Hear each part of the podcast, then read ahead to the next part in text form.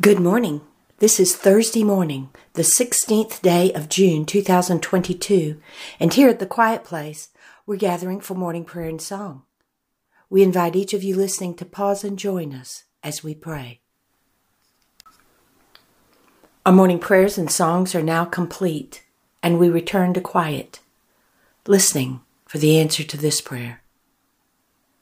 God, what is it you wish for us to know today?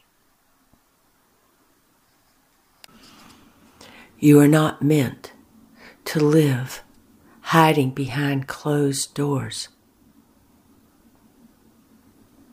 closed windows, enclosed in a house or a building, separated from nature and all that I created.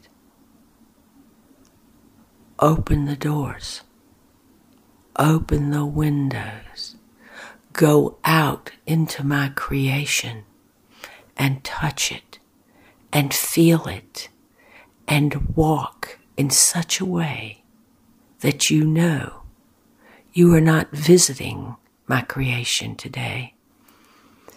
You are a piece of my creation today and every day.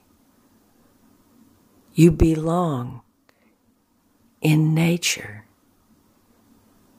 Draw your strength from the fruits of the earth. Quench your thirst from the waters of the earth. Because as you eat and as you drink, you are eating and drinking my creation. You are my creation. Live. And the Holy Spirit says, do not tarry in the doorway. Step over the threshold and run and play and sing and dance all through this day.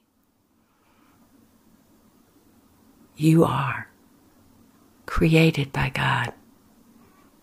And look around you at the trees and the flowers and the rocks and the rivers, which are also created by God. Revel in God's creation today.